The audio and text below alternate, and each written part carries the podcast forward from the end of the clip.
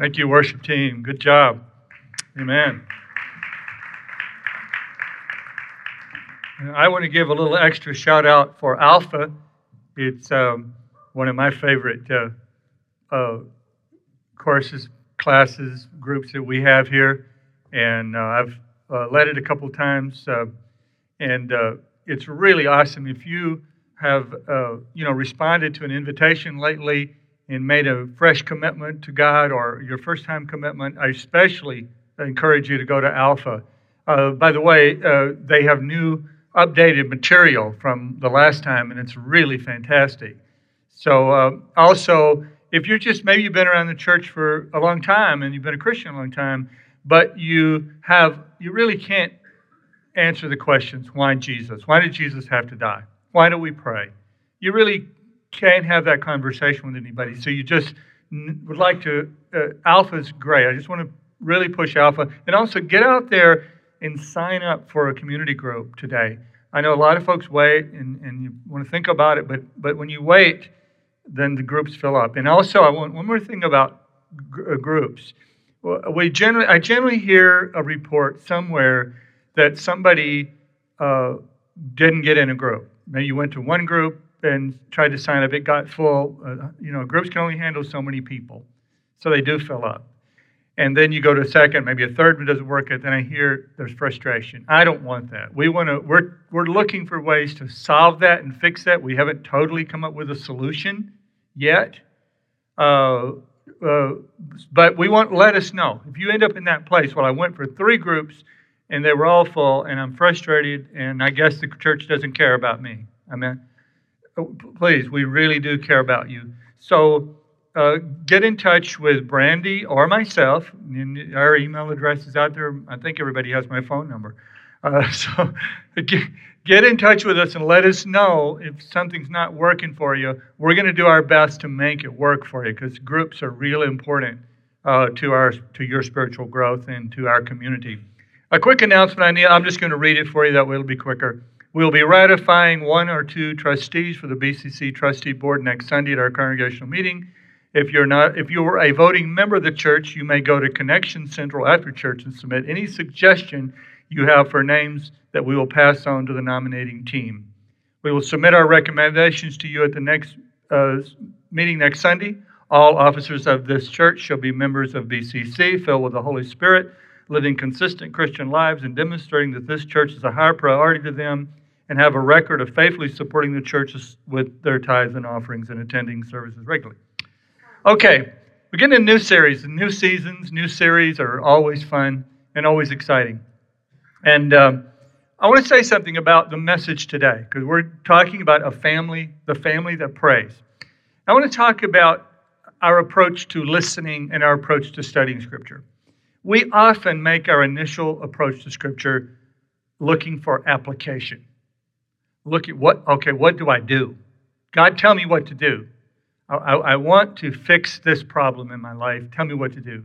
Uh, my, my children are out of control. I want to, God, ch- tell me how to get them under control. I want to fix my marriage. Tell me how to fix it. I, I, want to have I want to have that Christian family that you're preaching about today. I, I want that for me.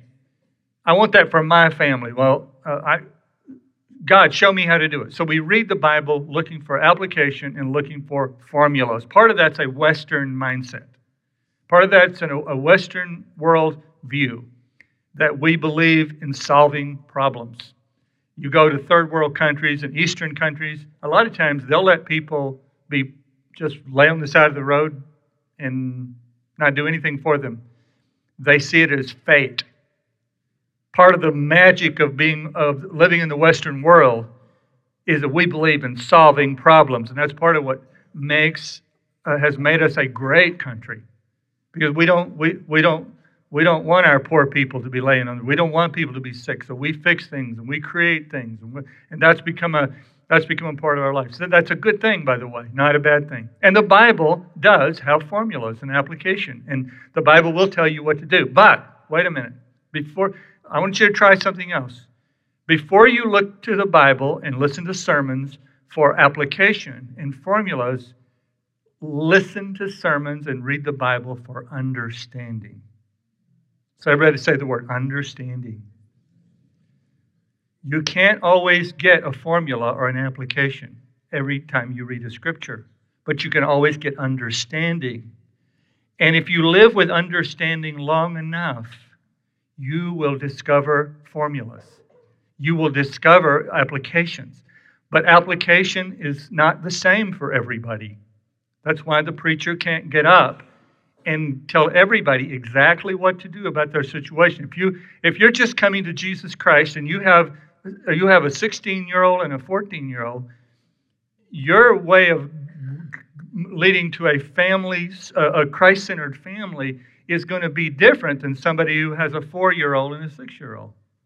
It's going to be, I, I don't really recommend today you hear this sermon and you've got uh, teenagers and you're just coming to faith. I don't really recommend you go home and rip down all their posters and tear up all their music and now that may be what you ought to do. You may have a family, you may have a family structure, and you may have your authority so well established that you can do that and it'll work great. But it probably won't. You probably need a more gradual approach to turning the Queen Mary around and making your family a Christ centered family. So listen to the sermon today to understand God's truth. Somebody said this, and I love it. Our quickest and most potent weapon in life is to agree with truth God's truth. It's really that simple. Our most potent weapon in life is to agree with truth. What you believe and what you agree with is the starting point for all positive change. And it's so powerful. It's so powerful when you start to believe something. In fact, the danger of rushing to application is you will often do things you don't really believe. You will try them to see if it will work. I would rather you believe it. I would rather you become convinced and then apply it, then start to do it. Now, we're going to give you some tools for applying, and we hope you will use them. Now, let's talk about family, family to praise. Many, many years ago, uh, uh, I don't know, Christy was a little girl, and uh, I, I don't remember exactly. I think she was maybe 12, 13 years old. We're riding along in the car one day, and we always had some really good conversations riding along in the car. One day, one day, she said to me, she's just, she's always.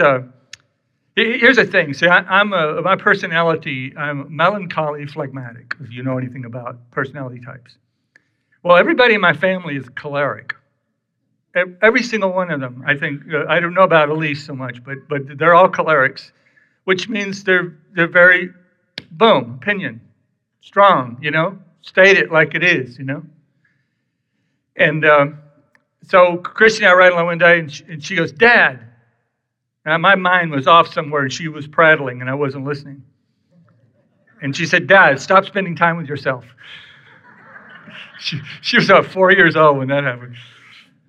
But this other day, when she's older, she says to me one day, Dad, why don't you preach on the family?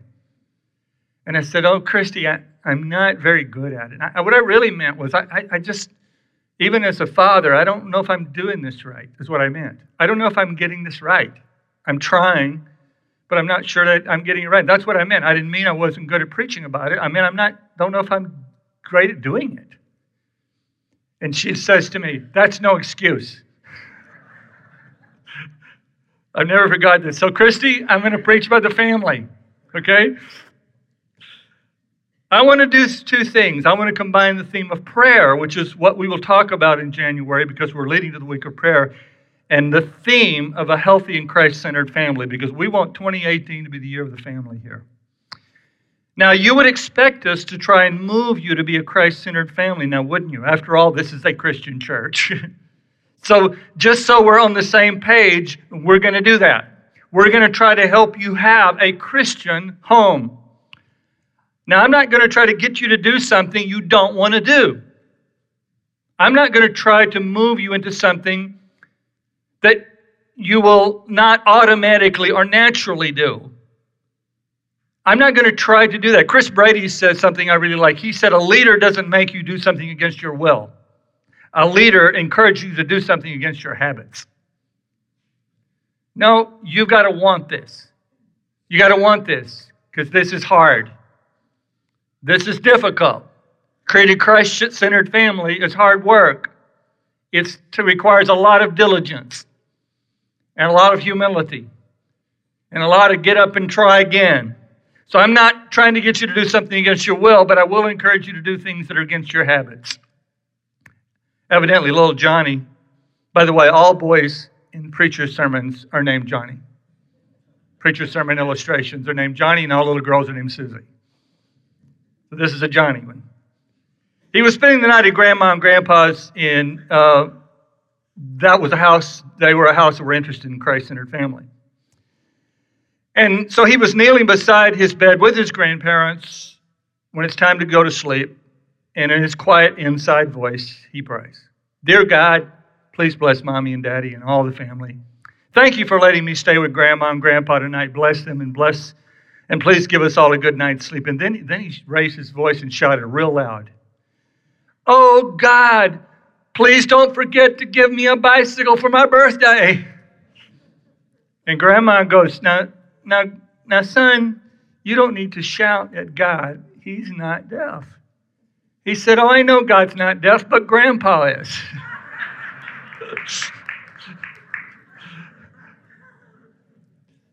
so kudos to that family. They had a Christ centered and a little bit of grandpa centered home. We understand that, don't we, Papa?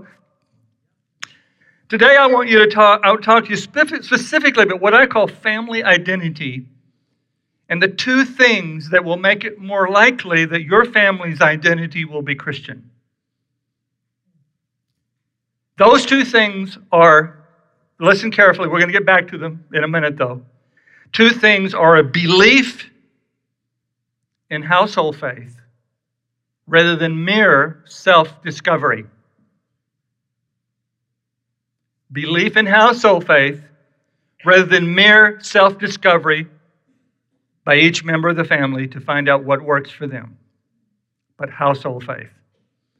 The second thing is grasping the Lord's Prayer, the Our Father, as a document for shaping the family's relationship and their the family's orientation toward God versus it being just a meaningless exercise and a poem that we quote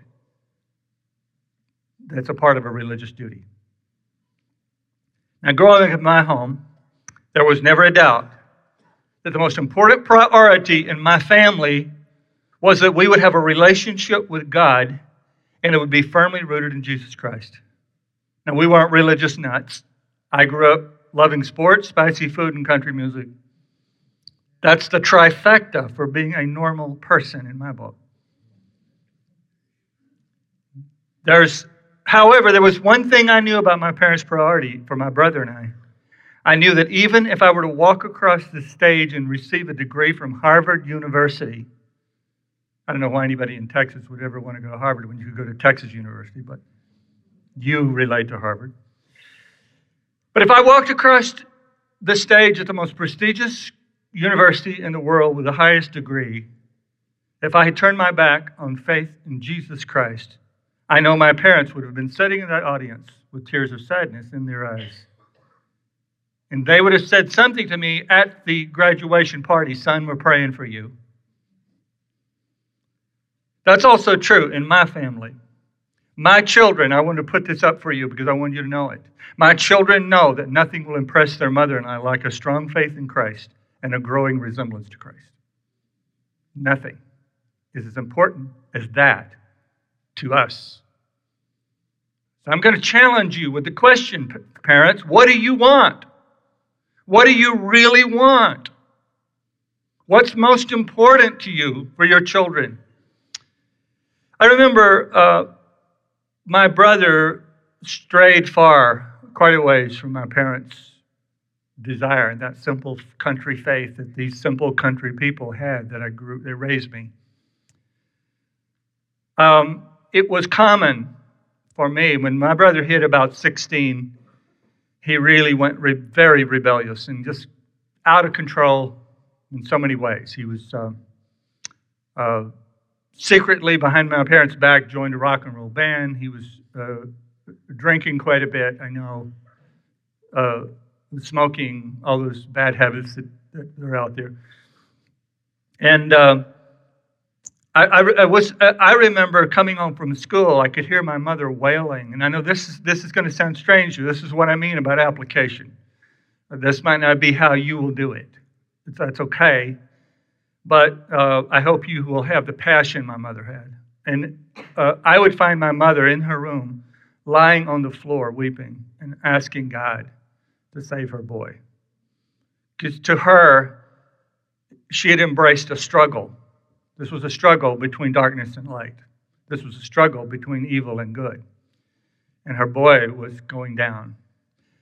Uh, my dad, I would hear him. My dad's prayers were not as descriptive as my mother's, and he, pre- he prayed in code.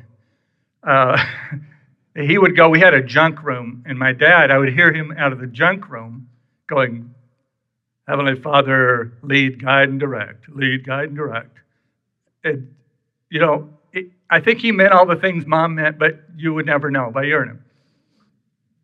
To, to put all this in context, uh, this was the 60s. And my brother was saying, he's 17 now, and he was saying, when I graduate, which would have been the next uh, spring, when I graduate, I'm going to let my hair grow out and I'm moving to California. And to put that in, in, in even sharper context, one of his former classmates was a guy named Charles Watson. And many of you have heard of Charles Watson, and you know who I'm talking about. You might know him as Tex Watson. But Charles Watson lived in the town a few miles from us, and my brother used to ride the school bus with him. And Charles Watson went to California in, during that period of time and met a guy named Charles Manson. And Tex, or Charles, was the, according to accounts I've read, was the person who plunged the knife into Sharon Tate and killed a very pregnant Sharon Tate. Fortunately, if you follow his story, you know he's in prison today and will be there till he dies but has become a Christian, has, has come to faith in Christ, and very outspoken about his faith. And thank God for that. But my brother would, uh, would, would have been one of those people. He, well, we, dr- drugs were not very prominent in our town. I, I never really heard of anybody, in, in, which is strange in the 60s, right? But we never really heard of people doing drugs. But uh, uh, my brother would have tried anything anyone handed him. He would have done it. He would have done that. Uh, so uh, I remember, I'll never forget, it, it, so, so stands out so vividly to me that uh, my brother had a 55 Ford, a, a blue, and aqua, a white and aqua blue 55 Ford. Doesn't that just make your heart beat faster, right, guys? Come on. That's anointed. But it, it was a beautiful car. But he had blown the transmission, so the pieces of the transmission are all over the driveway. And I, him and some buddies are trying to get it back together. That afternoon, my mother, I'll never forget, it's like time stood still for me. My mother goes to Joe, not demanding. She had kind of lost authority. Her dad had kind of lost authority at that point. She goes to Joe and with a tear in her eye and kind of a plea in her voice, Would you please go to church tonight? And Joe said, Okay, I'll go. Joe and I walked up. I don't remember if parents drove or what, but we walked. We walked up to that little church called Southside Assembly of God, McKinney, Texas. We sat on the back row, as far away from the action as, as Joe could get. It's where we sat. And I sat next to him, and all during the service, he barely looked up and he thumbed through a songbook just to, just to occupy his mind with something that wasn't going on in that service. And Tra- a guy named Travis Bates, preached that night. And I know that Joe didn't hear anything the man said because he's looking down, he's preoccupied. At the end of the message, as was typical in, a, in a, an evangelical church in those days, they're going to get an altar call at the end that if you want to spend eternity with God, you need to walk down here and accept Jesus as your Savior. And I, I sense my brother's arm going up because they would say, raise your hand. You know, those of you came from an evangelical background, Baptist, whatever, you know that. I see that hand. I see that hand. I see that hand. Was common into service uh, liturgy. so, and so I, I could feel my brother's hand go up, and I remember I couldn't close my, I couldn't keep my eyes closed, and I couldn't open them. My eyes are going like this. I can't, what's he doing? He's raising his hand. He must have misunderstood. He, he must have thought that there was uh, uh, that there was a dating opportunity or something. You know, he must have thought there's there's going to be a singles meeting in the back or something. Uh, you know, it, it couldn't he couldn't have heard what the guy just asked him to do, and he raises his hands and he goes down front and he cries and he accepts Jesus as his Savior. And we walked home without a word that night. Went into the house, nobody was speaking because everybody was afraid. It was like fragile. We don't want to say the wrong thing. Joe has got saved. we go into our room, and Joe brings the Bible. He said, Let's pray. I mean, it was like, it, it was so dramatic. It was, it was, and I've heard people say it was a 360 degree turn. No, it was 180 degree. We got too many 360 degree turns. People turn around and go the same way. No, it was a 180. It was a 180.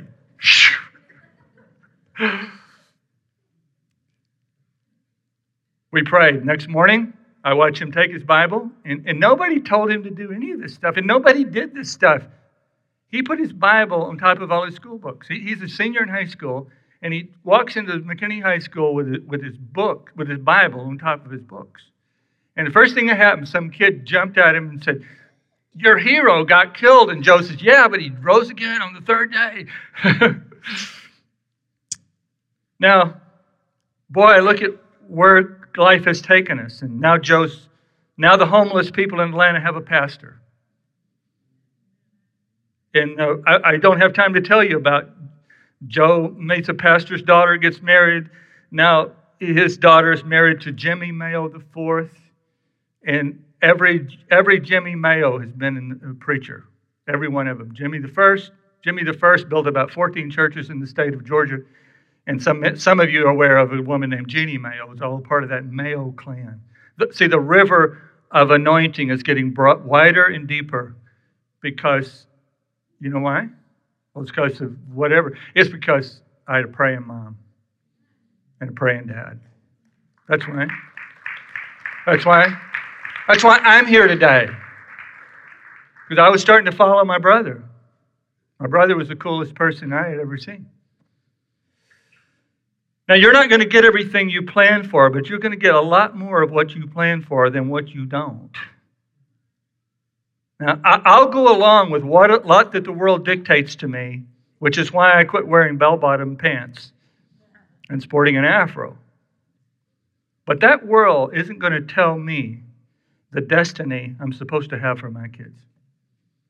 That world not going to tell me that. That's me and the Lord's decisions and my wife's decisions. Household faith, see, what, let's, let's talk about those two things right now. Household faith was a given in ancient Hebrew culture. But the arrival of the gospel through Jesus Christ introduced the idea of a personal relationship with God. And because it did, it's possible to miss the norm of family faith. Remember, before Israel was seen as a nation, she was a family. Israel was a family. Israel was a man's name. And that man had 12 boys. They were formerly known as Jacob, and those, those 12 sons were the building block of a culture that found its meaning and its purpose in the one true God. And when we get into the book of Acts, which showed the beginning of the what we call the gospel culture around Jesus Christ, household faith, what we have missed in the modern day church, I believe, we've missed that household faith was just as prominent in the New Testament as it was in the Old Testament. It was just as prominent. And let me give you four examples of that. First is the Philippian jailer. Paul and Silas, two apostles, they get put in jail. Long story short, they begin to pray and praise and sing to God. They're locked in jail. They're locked in stocks. Their arms and their hands were locked in stocks, and they begin to pray. And miraculously, the power of God came and opened the jail. And this jailer comes in and they he asks how he can be saved and how he can have salvation and here's what happened he then brought them out and asked sirs what must i do to be saved They replied, Believe in the Lord Jesus Christ, and you will be saved and your household. Then they spoke the word of the Lord to him and, and to all the others. At that hour of the night, the jailer took them and washed their wounds, and immediately he and all his family were baptized. The jailer brought them into his house and set a meal before them. He was filled with joy because he had come to believe in God, he and his whole family. He, that, he didn't go, Well, I want to let my kids decide for themselves. This is what I believe.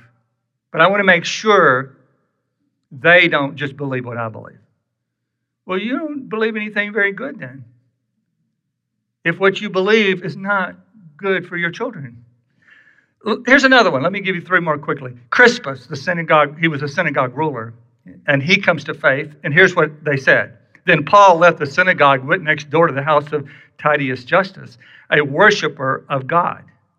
Crispus, the synagogue ruler, and his entire household believed in the Lord. How have we missed this household faith? It's all over the New Testament. Let me go to one more. Lydia, a woman who was an entrepreneur. She was a seller of purple. And I never really researched that to find out uh, how purple could be a business, but it was a business. Acts chapter 16 says, When she and the members of her household were baptized, she invited us to her home. Now, this was a patriarchal culture, so this was pretty cool, right? She invited us to her home. If you consider me a believer, she said, Come and stay at my house. And she persuaded us. Back to verse 13, when she and the members of her household were baptized. I mean, you all heard if mama ain't happy, ain't nobody happy. Well, that family was if mama's saved, everybody's going to get saved. Kids, get ready. We're gonna, you're going to be baptized. I love it. I love it. Cornelius was this Italian uh, officer, military officer. As far as we know, the first non Jewish person to ever come to faith in Christ. And Simon Peter, who had this huge problem with racism, wasn't going to let the Gentiles know. He wasn't going to let people like you and me know that there was anything possibly for us we could just go to hell in his way of thinking, right? But God got a hold of him and made him go preach the gospel to Cornelius. It says in Acts chapter 11, verse 12, six brothers also went with me. I like that there. And we entered the man's house. So six brothers, some family came and got him. And he told us how he had seen an angel appear in the house and say, Send to Joppa for Simon, who is called Peter. He will bring you a message through which you and all your household will be saved. Then there's this rather mysterious passage, 1 Corinthians 7:14, that teaches that even the faith of one spouse has a sanctifying impact on the children. That passage says the children are holy. Now, can there be any doubt that the normative pattern is that our children will follow our faith? For Sherry and I, having children who do not follow our faith in Christ is the most unacceptable thing there is. Sure, in the end, it's their decision. Absolutely. Just like personal hygiene is their decision, intellectual development, civility. But you are unlikely to raise a child who will have good personal hygiene if they've never been forced to use soap and water. I said, You will unlikely have a child who will have good hygiene if you never made them take a bath. But you would never dream of having a child that's not taught to bathe. Would you? I hope not. I hope not. Is it, I don't hear any amens. I'm worried. Is there some of you out there that don't believe hygiene should be forced on your children? Somebody said amen. So somebody's out there that doesn't believe that, that your children should be forced to clean their bodies. You're, you're, you're unlikely to raise a, a mental giant that you do not force them to go to school. You're, much, you're, you're very unlikely to raise an intellectual that you don't make sure they know how to read. And you're very unlikely to raise a very well mannered child if they're allowed to act like they're being raised by wolves. You're being quiet out there today. I'm worried. I'm really worried. I thought, I thought you would really relate to this. See, a lot of us are sitting around, we're wringing our hands about this 70% attrition rate that we have of kids who leave the church and don't come back. And it almost leads, uh, you know what it always leads to? A conversation of what's wrong with the church. We've come up with every solution. You know, better pizza parties for youth, more youth retreats, but we skip the one place where faith really starts, and that is in the home. And that's not to shame you, but to equip you. Parents, you have power. Look at, look at one another right now and say, Parents have power. Alice Walker said the most common way people give up their power is by thinking they don't have any. I said, I love that. The most common people way that people give up their power is by thinking they don't have any. Mom, dad, get up every morning before you see those kids and say, I have power today. God has given me power. God has anointed me. God has anointed me as a prophet and a pastor and a priest to this household. This is my church. This is my church. This is the place where, where spirituality, this is the place where God will be known. And I am the anointed minister of the gospel that, for, to occupy this, this address, the church at this address. This is my church. And this is the place where Christ will shine through this pastor and this priest of this household.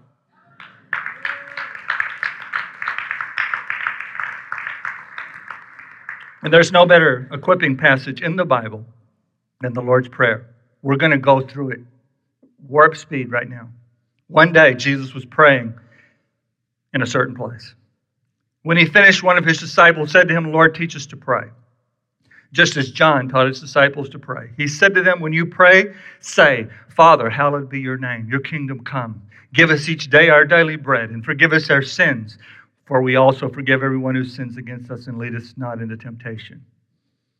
The Lord's Prayer is the equipping document for getting us correctly oriented to God.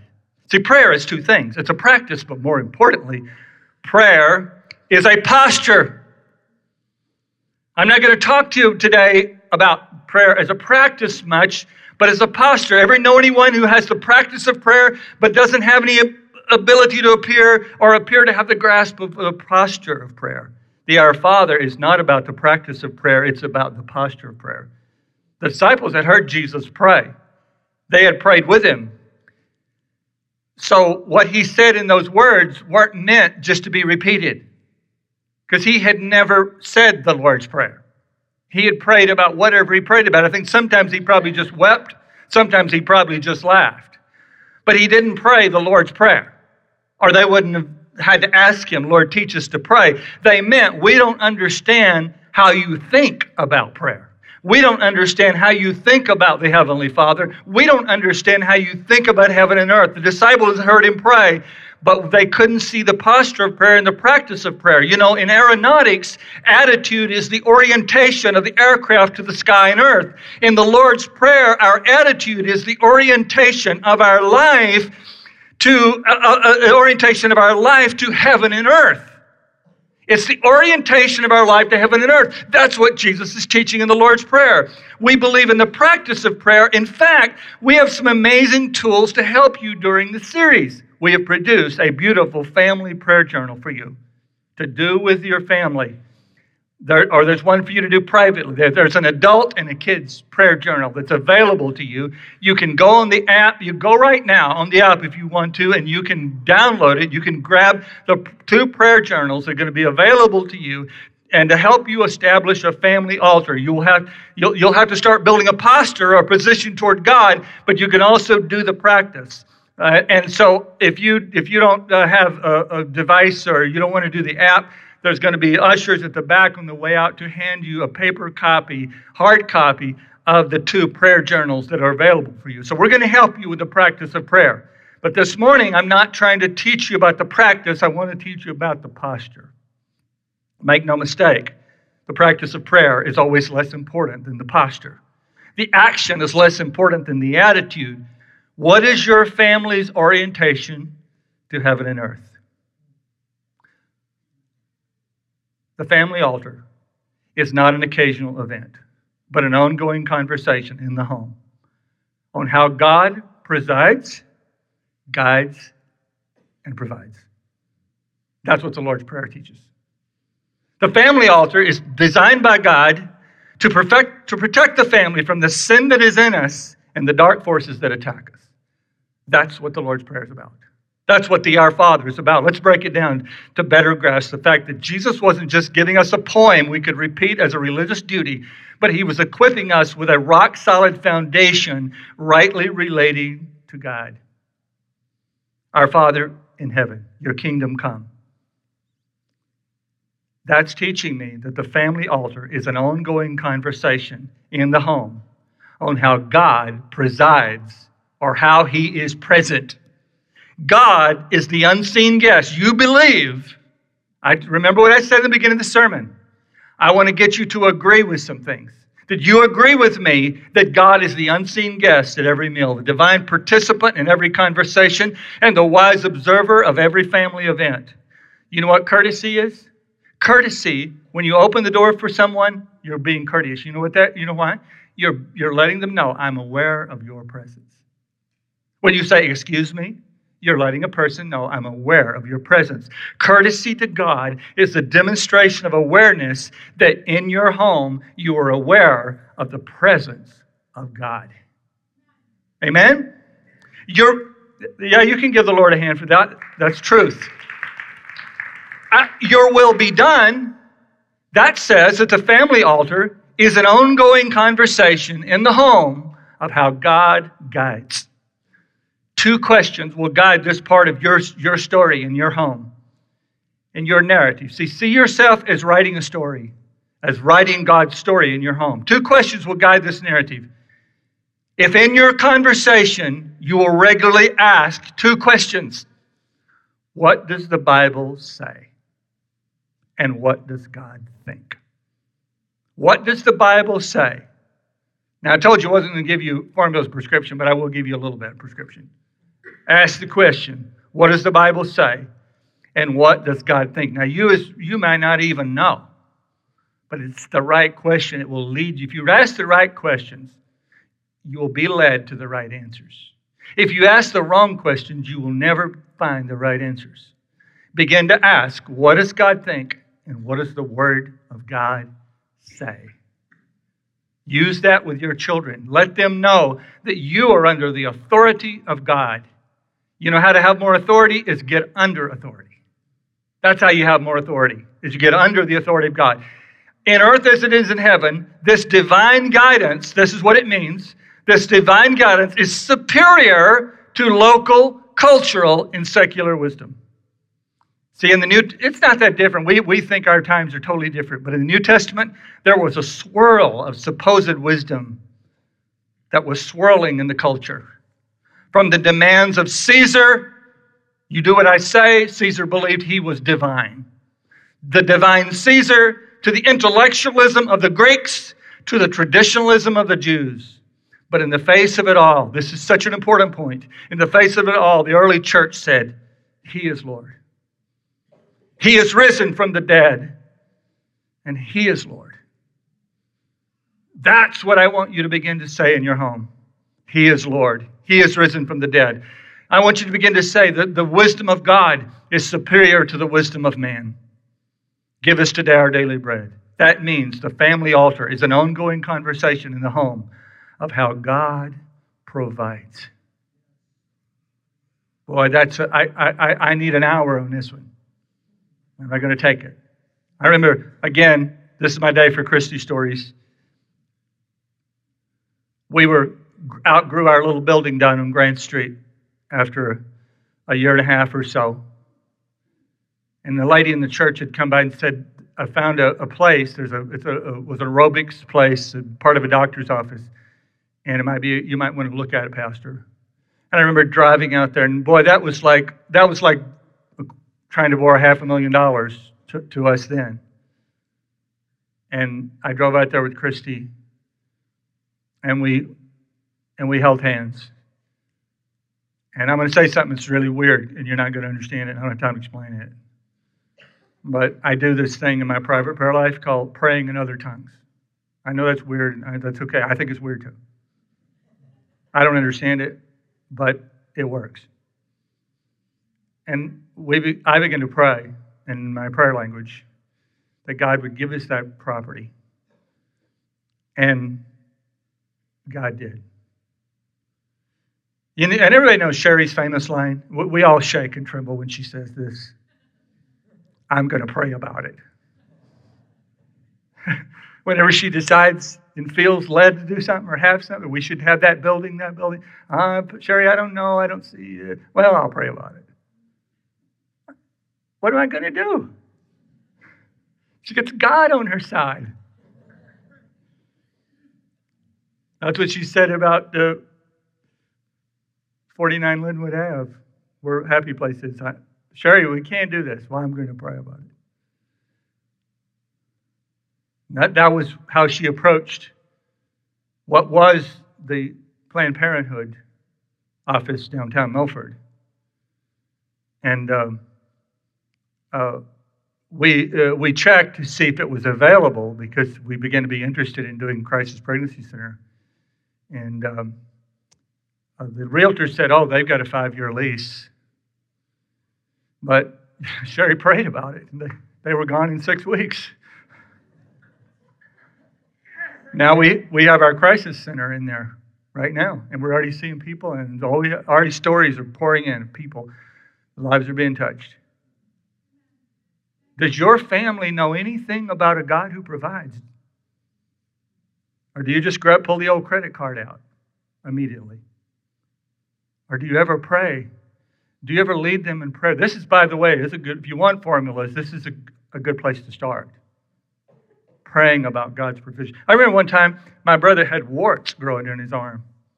And he sits down on the couch with his mother. He says, Look here, Mom. She, she lays her hands on him, warts, and starts praying. And uh, three days later, they were gone. Now, I wish everything worked like that. It doesn't, but I wish it did. But you know what that does to a kid? You know what does? I know the Matsons, I, we don't have time to tell all your stories of God's providing.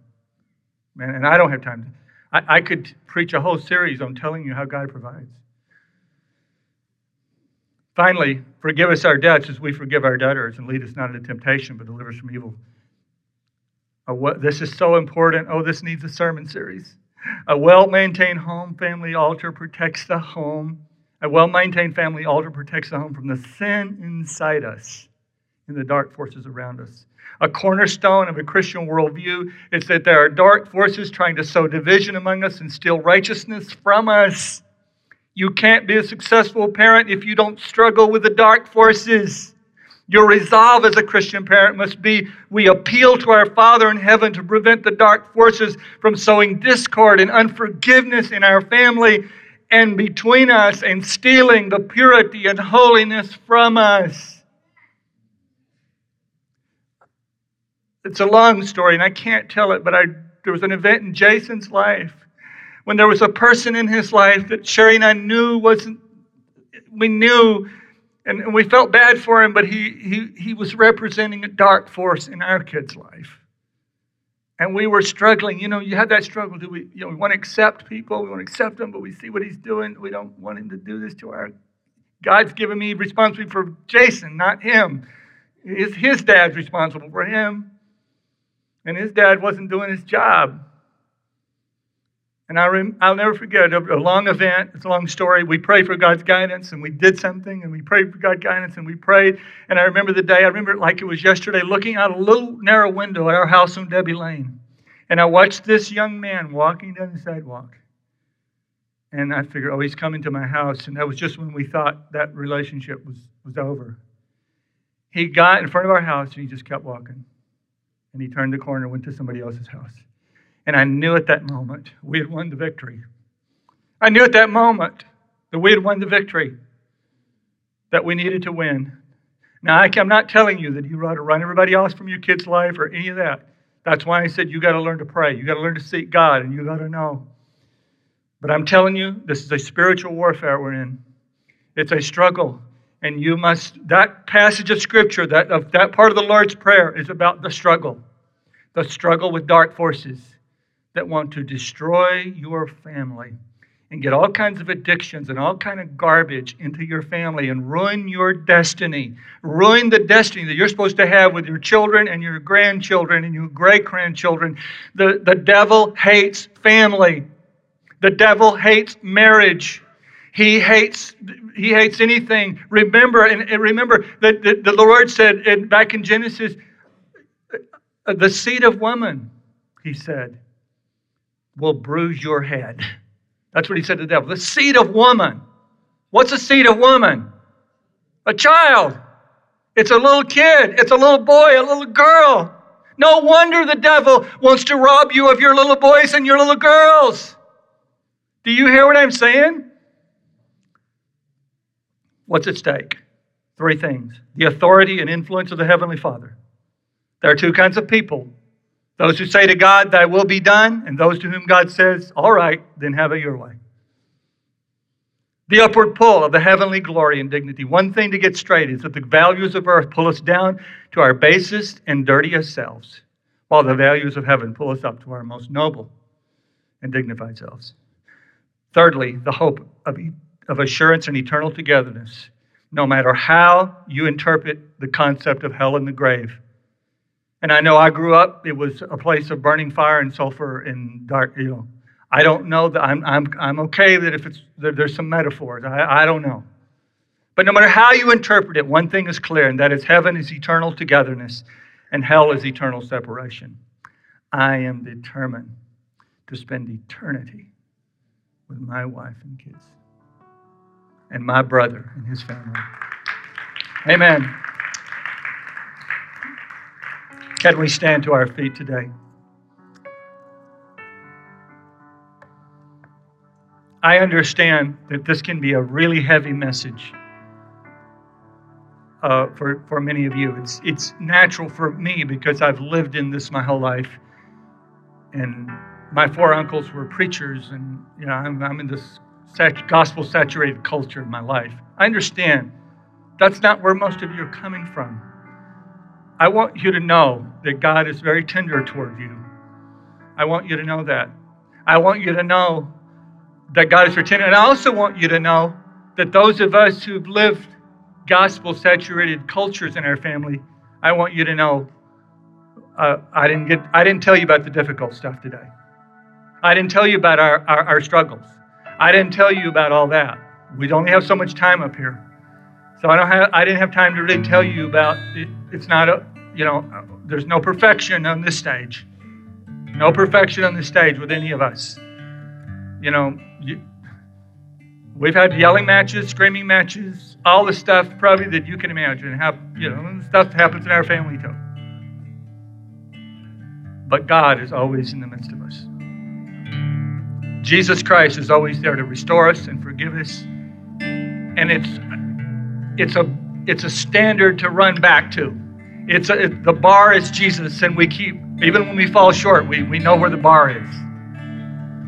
So you may need prayer today for your family. I want you to come and be prayed for. I want some of you to come down here who want your child's salvation, your your spouse's salvation. I want you to come down and ask these prayer partners to pray with you. Would you do that? And pray that God will be in the center of your family. Father, in Jesus' name, I dedicate this response time to you that will accomplish the purpose that you've ordained it to accomplish. The name of Jesus, amen. Come pray. Let's enter into response time.